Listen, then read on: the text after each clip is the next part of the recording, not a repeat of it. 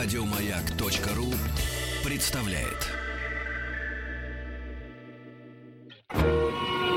Маяк. Главная автомобильная передача страны. Ассамблея автомобилистов.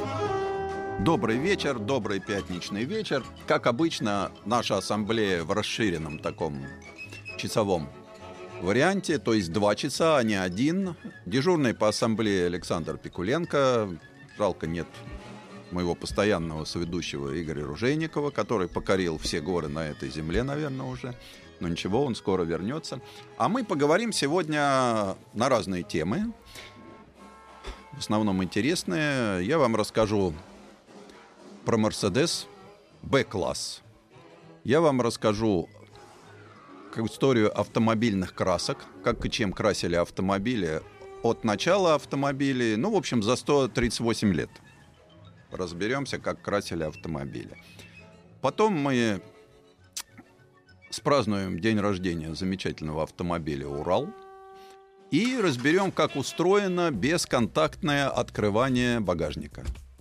Хотя меня оскорбляет, можно пнуть ногой под зад Форд Кугу – это не оскорбляет ни ее достоинство, ни мое. Но когда пинают ногой Кадиллак, это все обижает. Так вот, про Мерседес. Вы знаете, у нас в автомобильном мире есть целый ряд таких религиозно-философских течений.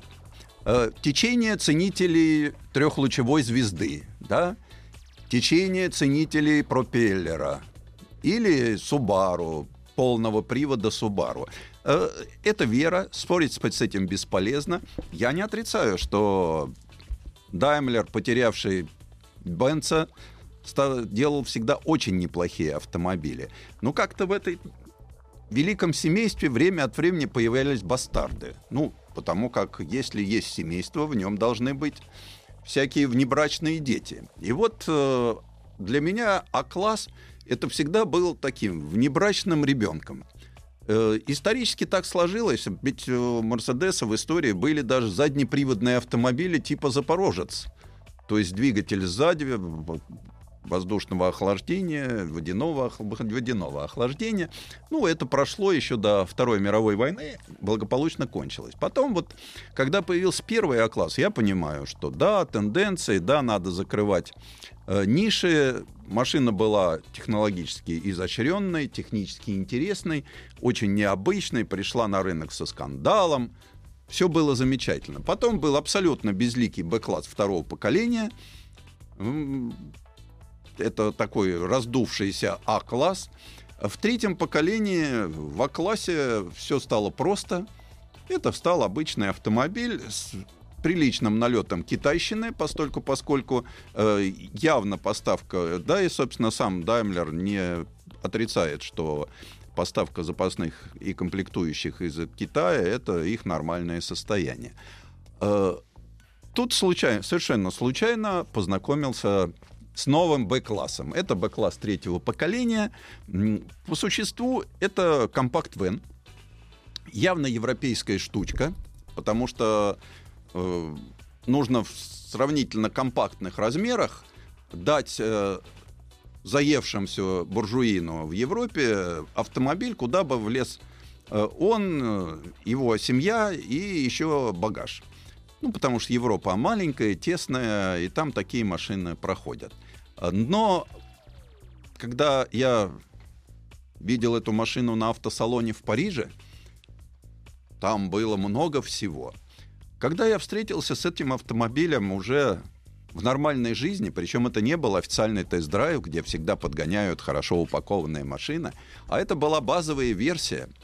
И посмотрев на нее снаружи, знаете, это всегда игра в 10 отличий. Мы сделали вам новое поколение, да, у нас многое что-то изменилось, но в целом, если вы посмотрите, да, действительно, чтобы отличить третье поколение от второго, надо приглядываться, обходить вокруг. То есть вот визуально, визуально, ну, Б-класс, Б-класс, вполне узнаваем.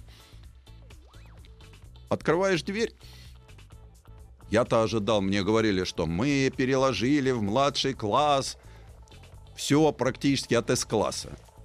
И первое, что мне бросилось в глаза, это сиденье из эко-кожи со вставочкой из тряпочки. Как-то это вот э, было... Дальше мне говорили, у нас впереди Макферсон, а сзади пяти- многорычажная подвеска.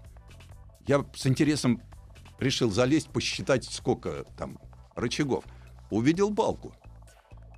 Понял, что мне попалась, в общем-то, самая дешевая комплектация э, с такими...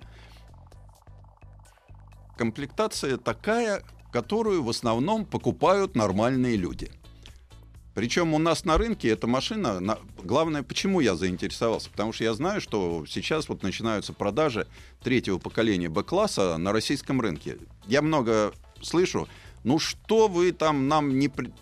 Мало, сейчас у нас какой-то стал рынок скукоженный, машин мало, новых машин не выводите. Вот вам, пожалуйста. Великий Мерседес пригоняет вам компакт-вен с хорошей упаковкой. Будет стоить от 2 миллионов. А вы что хотели? Если у нас Лада стоит миллион, наверное, Мерседес должен стоить в два раза больше Лады, самый близкий по хотя бы, ну, по классу. Внутри, внутри, первое, что бросается в глаза, во-первых, совершенно потрясающий дизайн. Не свойственный Мерседесу. Вот этот большой экран телевизор, вот у нас сейчас дома телевизоры полукруглые на всю стену, да? И здесь вот так же полукруглый. Говорят, что может быть побольше, потому что тут стояли два 7-дюймовых, но красивые. Особенно мне понравилась навигация с виртуальной, с добавленной виртуальностью. Очень красивая 3D-навигация. Нарисовано все изумительно. И еще выплывают подсказочки. Там улица такая-то. Дом номер такой-то. То есть все это э, так очень красиво. Э, понравилось голосовое управление. Вот это действительно то, что реально в автомобиле здорово. И, конечно, понравился помощник. Я бы его, они его называют почти автопилот, но очень хочется назвать автопилот. На самом деле это активный круиз-контроль с расширенными возможностями. Э, чем хорош? Включается кнопкой на руле. То есть не надо войти в меню, перебрать там, ну, очень сложно. Да? Здесь нажимаешь кнопку на руле, включается помощник. Что он делает? Он держит автомобиль в ряду, исполняет заданную скорость и тормозит в случае опасности. Если вы включаете указатель поворота, он совершенно спокойно начинает поворачивать, посмотрев, нет ли кого в опасной зоне. То есть он еще и перестраивается. Вот это, конечно, то, что очень нужно. Вот ради этого я считаю, что все блондинки просто обязаны купить этот автомобиль. Потому что э, в большинстве своем наши уважаемые женщины, они, включив мигалку, начинают выполнять маневр. Потому как у них по-другому в голове не укладывается, что сначала надо посмотреть еще после этого. А, вот здесь механизм за вас сделает все. Плюс еще есть, конечно, много опционных программ. Кому это интересно, мне э, такие вот опции, как 64 тона подсветки в салоне, я не нашел. У меня была синенькая, беленькая, красненькая. Это я нашел. Вот. А вот чтобы 64, я уж не знаю, какие там 64 оттенка. Э, система, которая время от времени тебя должна встряхивать, там немножко изменять положение сидения, там прочее, этого я тоже не нашел. Ну, не досталось в данной комплектации подобная вещь. Э, по езде, ну как едет машина с Макферсоном и с балкой, э, причем если это Мерседес. Ну, конечно, у него никаких спортивных замашек и близко не было. По одной простой причине. А какие могут быть спортивные замашки у Мерседеса, предназначенного для перевозки женщины с детьми? Нет, очень хорошо, он едет, не очень качается, хоро- неплохо управляется, причем абсолютно не острая машина, как компакт-вен, то есть нет резкости в руле, скажем. Э, 136-сильный моторчик, хотя на нем гордая надпись была B180, да, то есть мотор там 1.4, но мощности как в 1.8, он, пожалуй, разумен, старается всеми своими турбосилами чем-то порадовать клиента, но семиступенчатый автомат, робот, вызывает чувство глубокого неудовлетворения. Почему? По всей видимости, вот этому турбомоторчику, я уж не стал залезать там, разбираться с этим, но ему, по всей видимости, не хватает момента в целом диапазоне оборотов. И вот этот семиступенчатый робот, с которым, когда я столкнулся на автомобилях Mercedes-Benz классом выше, это была совершенно потрясающая коробка, которая превосходно работала. Здесь это такая какая-то суетливая безделушка, которая живет своей жизнью и пытается все время э, подогнать то ли в самый экологичный режим, то ли в самый неэкологичный, но городской расход 8,5 э, литров, наверное, это хорошо.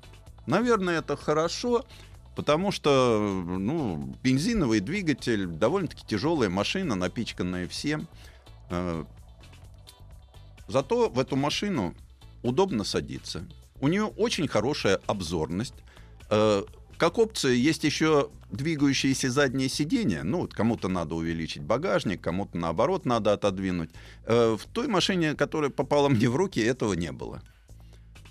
Поэтому вот это такой вот э, промежуточный вариант, но он и самый дешевый. Потому что, ну что вы хотите за 2 миллиона?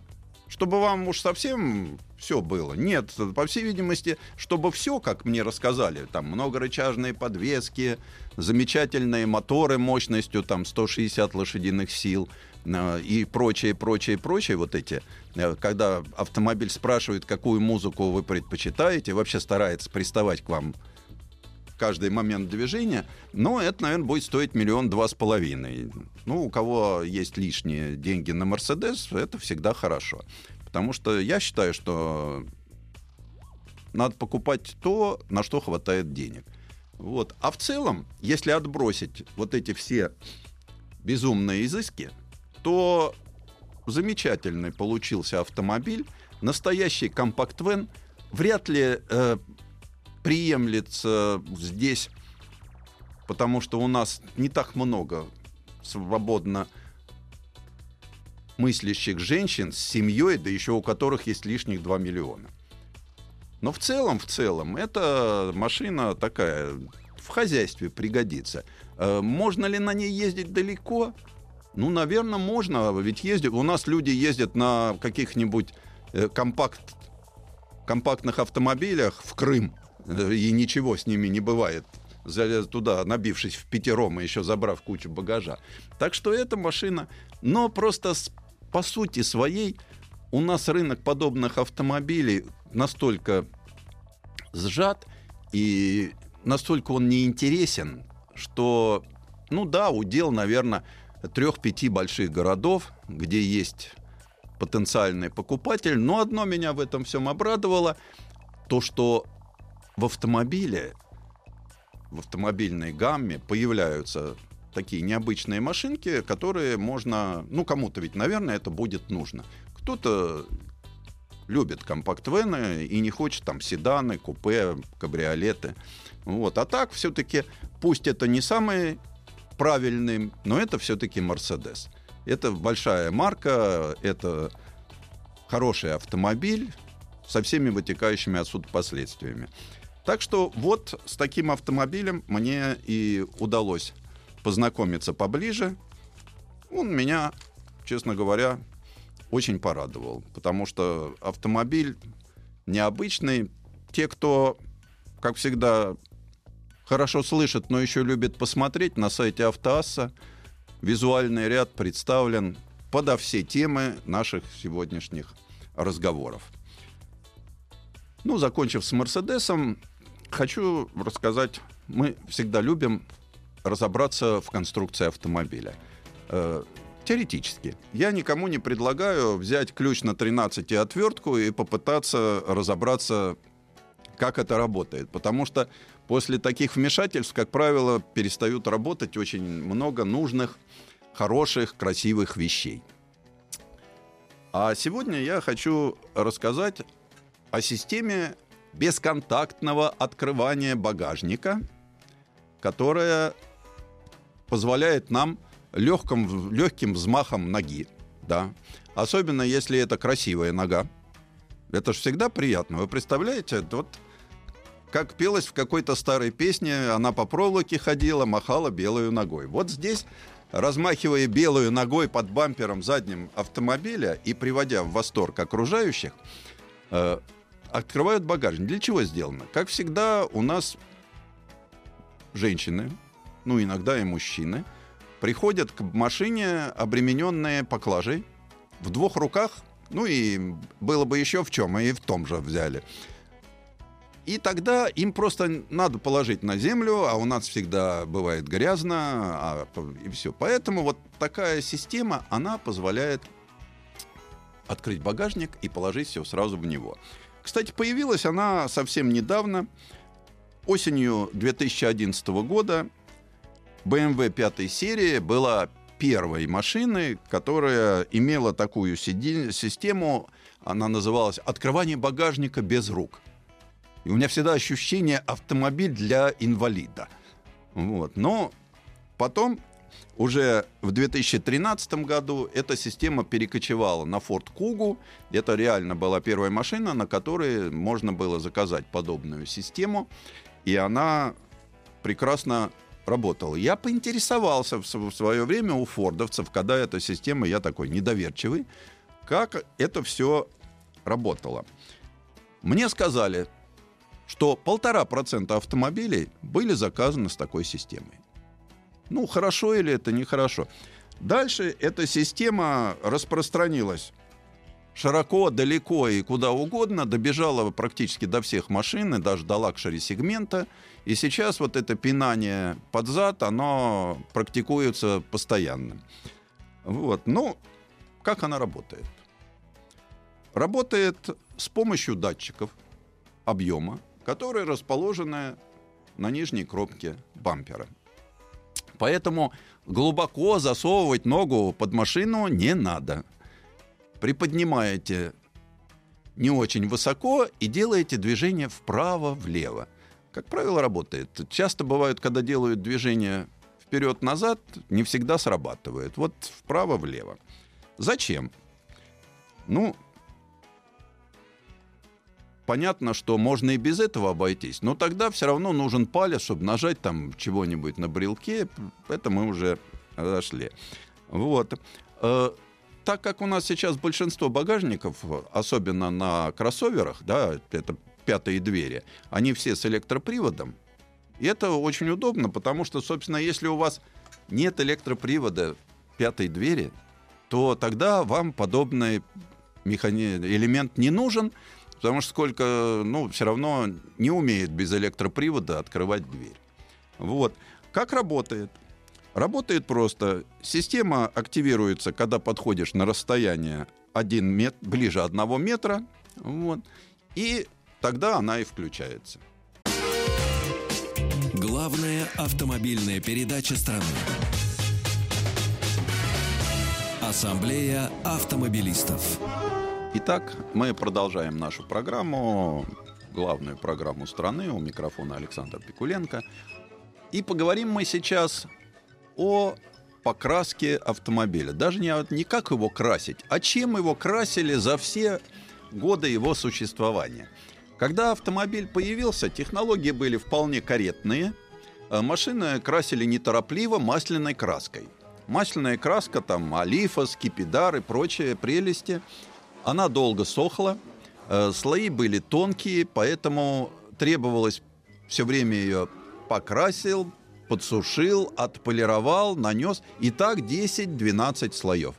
И продолжалось это довольно-таки долго, пока фирма Дюпон, которой благодарны все женщины в мире за нейлон, лайкру и прочие материалы, э, не придумывала нитроэмаль. То есть нитроцеллюлозные краски. Они почему-то плавно вылезли из производства взрывчатых веществ, что меня удивило. И вот, э, когда появилась нитроэмаль, тут произошел переворот в покраске, хотя эти нитроэмали были не очень хороши, но других не было. Вернее, была одна краска. Вот когда мы рассказываем, что э, Форд может быть любого цвета, если он черный, то я могу сказать так, что до 1913 года Форды красили масляными красками зелеными, синими. Потом после 25-го Форды стали краситься замечательным. У них, например, был цвет аравийской пустыни. Это вот как раз когда... А вот в этом промежутке была единственная краска, которая за то время, когда шел конвейер через печку, умудрялась хорошо высохнуть. Это был японский лак черный. Э, сушили его при температуре 200 градусов. И он, это практически был композитный материал, потому что он давал очень хороший твердый слой. А, Причем уже когда кузова потом стали красить э, нитроэмалью, крылья на многих машинах все равно были черные. То есть, э, чтобы не было разноцвета, вот все детали, которые кузову э, не принадлежали, они оставались еще черными. Ну и понятно, что нитроэмаль была хороша, она быстро сохла, удобно было в производстве, но опять же ее надо было наносить слоями. И если, скажем, дешевая машина обходилась там пятью слоями нитроэмали, а то э, правительственный лимузин у нас, наверное, до появления синтетики красили в те же 10-12 слоев с полировкой и прочим. Э, в общем-то, когда нитроэмаль появилась, это было хорошо, и они сейчас есть. Кстати, Нитроэмаль сегодня под маркой NC вы можете найти в магазине. То есть э, посмотрите на банку, если видите марку NC, это вот как раз нитроэмаль, который вполне можно красить автомобиль. Только вам это не понравится. Э, конечно, если вы покрасите там много-много слоев с хорошей полировкой, у вас будет глубокий цвет, но учтите, что современные автомобили, ведь э, с появлением Э, технологии окраски менялись и э, технологии автомобильных кузовов. Когда появились глубокие краски, появились э, кузова глубокой вытяжки, то, соответственно, форма образования изменилась. А когда появились цельнометаллические кузова, их стали красить, появилось очень интересно. Тогда еще не умели штамповать большие ровные поверхности. И под покраску автомобили готовили. В том числе убирая, срезая специальным таким пилочкой выступающие непроштамповки и заполняя всякие впадины э, свинцовым припоем, большими паяльниками. Кстати, вот именно отсюда пошло, что старые машины были луженые. Это они не были луженые, просто так выводили недостатки штамповых поверхностей. Э, Потом появилась очень интересная краска. Это была действительно революция. Появилась алкидная эмаль. Ну, сегодня, знаете, увидите на банке написано PF. Это и есть алкидная. Мы не будем углубляться в химию и разбираться, как и что происходит, какие там происходят процессы, из каких составов. Ну, вот. Так вот, алкидная эмаль под маркировкой PF, то есть пентофталевая, она стала принимать два слоя безо всякой полировки. И тут-то у автомобилестроителей началась замечательная вещь. Что интересно, с появлением пентофталевой эмали э, пришла мода на двухцветные кузова. Причем она была повсеместная. И э, даже у нас не обошлось без этого, потому что и автомобили «Волга», то есть ГАЗ-21 наша великая, и автомобиль «Москвич», начиная с модели 407, они все имели двухцветную окраску. Потом это как-то с целью удешевления процесса, потому что это все-таки дополнительная технология, э, оно потихонечку стало исчезать. Дальше в это же время с появлением алкидных металлей, э, эмалей появляются первые окраска цвета металлик. Апофеоз этого наступил в Америке 50-х, потому что, знаете, так, э, одно из наиболее потрясших э, воображение советского человека на выставке 1959 года это был Кадиллак Эльдорадо длиной 6 метров и покрашенный цветом брызги бургундского. У нас немногие знали про бургундское, в основном из романа «Три мушкетера» там и других романов про жизнь во Франции. Но цвет был настолько хорош, и на этой выставке было роздано огромное количество каталогов, и вот там были вот цвета металликов, они действительно хороши. Э, у нас металлики пришли как раз к Олимпиаде. На заводе в Москве начали красить югославскими красками фирмы «Хромос», и появились очень интересные цвета. Они все имели название. Аллигатор, например, Страдивари. Ну, Великая Снежная Королева, за которой гонялись так же, как и был металлик «Мокрый асфальт». Этот период, да, тоже прошли. Э, как-то сегодня это уже прошедший этап, потому что сейчас металлики, они существуют, но не очень модные. И вот когда в начале 80-х э, появились металлики массово, да, тут же еще и краски поменялись, потому что к этому времени химики э, намешали э, меламино-алкидные эмали. То есть сегодня это марка ML. Это действительно хорошие эмали. Э, мы их называем синтетика.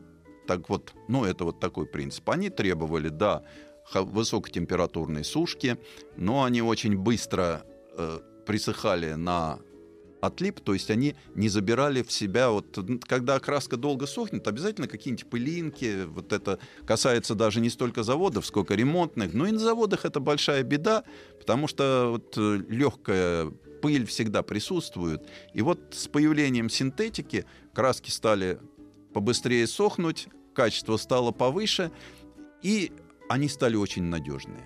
Потому что эта краска у нее прекрасные условия для укрывания. Дальше процесс же он не может остановиться. Вот. Сегодня, чтобы уж продолжение, если вы видите банку с краской, на, на которой написано МЛ, да, то вот как раз это меламиноалкидная эмаль, то есть синтетика. А вот дальше появились акриловые эмали. Это, пожалуй, вот то, что я очень люблю, потому что автомобили, покрашенные акриловыми эмалями, они очень долго сохраняют очень красивый внешний вид. Эти э, у этих алкидных красок, э, как говорят маляры, укрывистость очень хорошая. Они прекрасно ложатся. И самое главное, что э, как раз вот совпало появление акриловых эмалей с появлением биодизайна. Это вот округлость форм, как раз это совпало вот именно с появлением акриловых красок. Дальше началась борьба за экологию. Вот. Дальше началась экономить на всем. И, скажем, акриловая краска, это теперь э, работает как? У нас есть, конечно, слой подложки, это то, что мы там называем фосфатированием. Э, микронные слои все очень тонкие. Потом идет базовый слой краски, а потом еще слой лака, который спасает все. Вот. А единственное, что эти слои стали тоненькие. Эти слои стали подвержены э, большому количеству повреждений при длительной эксплуатации. Э, но ну, хорошо ремонтируются. Дальше экологи довели автопроизводителей до полного безобразия, потому что появились водоэмульсионные, так называемые водорастворимые эмали. Если раньше вот те, кто, допустим, жил рядом с автомобильным заводом, да, он всегда ощущал, как работает малярный цех этого завода. Потому что краски были действительно тяжелые, испарялись, пахло не очень. С появлением э, водоэмульсионных красок, да, э, водорастворимых эмалей, э, исчезла, потому что действительно запах исчезает, э, отходов меньше, и это очень интересные эмульсии. А уже что нас ждет следующее? Вот сейчас работают над... Они уже есть, пока достаточно дорогие. Это и хамелеон, это краски с самовосстанавливающимся покрытием. Вы поцарапали машину, а она заросла. Появились э, краски э, полиуретановые, много появилось матовых цветов. То есть химики не стоят на месте. И чем они нас порадуют в следующем поколении всего этого, ну, этого сейчас уже вряд ли кто-нибудь нам расскажет. Но вот, например, мы говорили с нашим гостем Владимиром Пирожковым, возможно, что вообще будет не краска, а будет корпус-экран. И вы по своему усмотрению и по своему настроению будете себе подбирать колер утром, в обед и вечером, в зависимости от вашего настроения. Так что вот за 138 лет от покраски до экрана. Главная автомобильная передача страны. Ассамблея автомобилистов. Сегодня о замечательном автомобиле.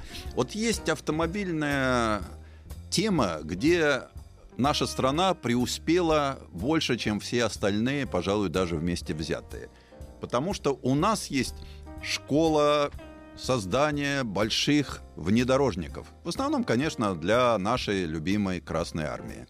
Э, таких школ у нас как-то образовалось три.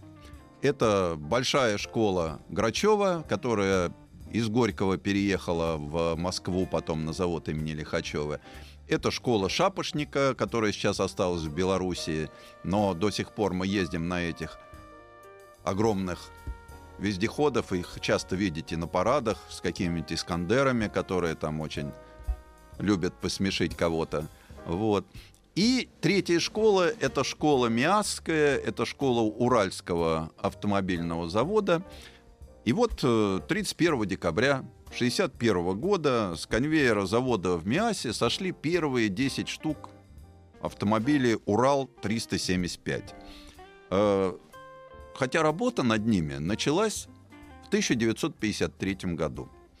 И начиналась она в Москве, в НАМИ, и именно там как раз конструктор Никола, Николай Коротоножка, вот он основоположник вот этой третьей нашей школы вездеходов, э, создал машину НАМИ 020. Это большой трехосный армейский грузовик э, сложной конструкции, с подкачкой. Ну, то есть, действительно, э, машина получилась хорошая. Самая большая беда этого автомобиля — отсутствие подходящего на тот момент двигателя. И на Урал 375 достаточно долго ставили до 1982 года. Ставили 7-литровый 8-цилиндровый двигатель бензиновый, работающий на бензине АИ-93. Э, понятно, что процветала воровство велик... такого высокооктанового бензина как раз к этому времени массово заработал Волжский автомобильный завод.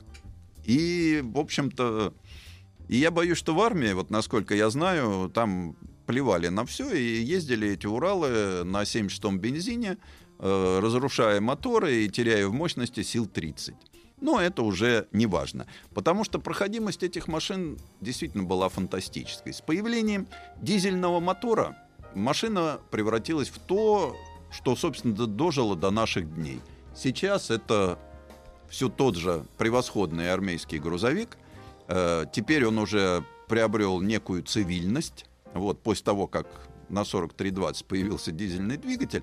Потом там были всякие эксперименты с кабинами, от всего чего, потому что кабина устарела к тому времени, ее разработали, опять же, в НАМИ в конце 50-х. Вот. Но вот сейчас новое такой вот влили, так сказать, кровь в это дело. Появился Урал Next. И э, когда его продемонстрировали на Ганноверском салоне грузовых автомобилей, на публику произвел неизгладимое впечатление. Вот этот гигантский трехосный автомобиль. Он действительно хорош. Вот. Еще одно ответвление Урала, совершенно неожиданное, я вот эту историю не знаю, то ли официально передали китайской Народно-освободительной армии, то ли они позаимствовали конструкцию со свойственной ему прямотой. Но одна из ветвей Урала существует до сих пор в китайской армии, тоже модернизируясь, но оставаясь по конструкции все тем же хорошим автомобилем. Вот. То есть у нас, э, что меня радует, вот наша вот эта великая школа внедорожной техники никуда не делась. И э, если посмотреть, то вот все эти автомобили, конечно, они до сих пор радуют своих потребителей, и они нам необходимы. Потому что у нас появилась часть страны, где все-таки есть дороги, но в основном дорог у нас не существует. И подобная техника для нас, она всегда интересна, она всегда нужна. И что самое главное, э, у нас всегда есть ценители подобных машин. Я вижу проекты, которые делают люди на основе такого вот Урал Next, например, делают кемпер для путешествий. И ездят там, путешествуют по Колыме потому что это проходимо, это автономно, и то, что конструкции до сих пор ремонтно пригодны в полевых условиях, наверное, для армии это хорошо, но и для автомобилей путешественников это тоже хорошо. Так что вот такой замечательный отечественный автомобиль э, с хорошей историей, с хорошей школой и с хорошим продолжением. Ну что ж, на этом мы пока прерываемся. Главная автомобильная передача страны. Ассамблея автомобилистов. Еще больше подкастов на радиомаяк.ру.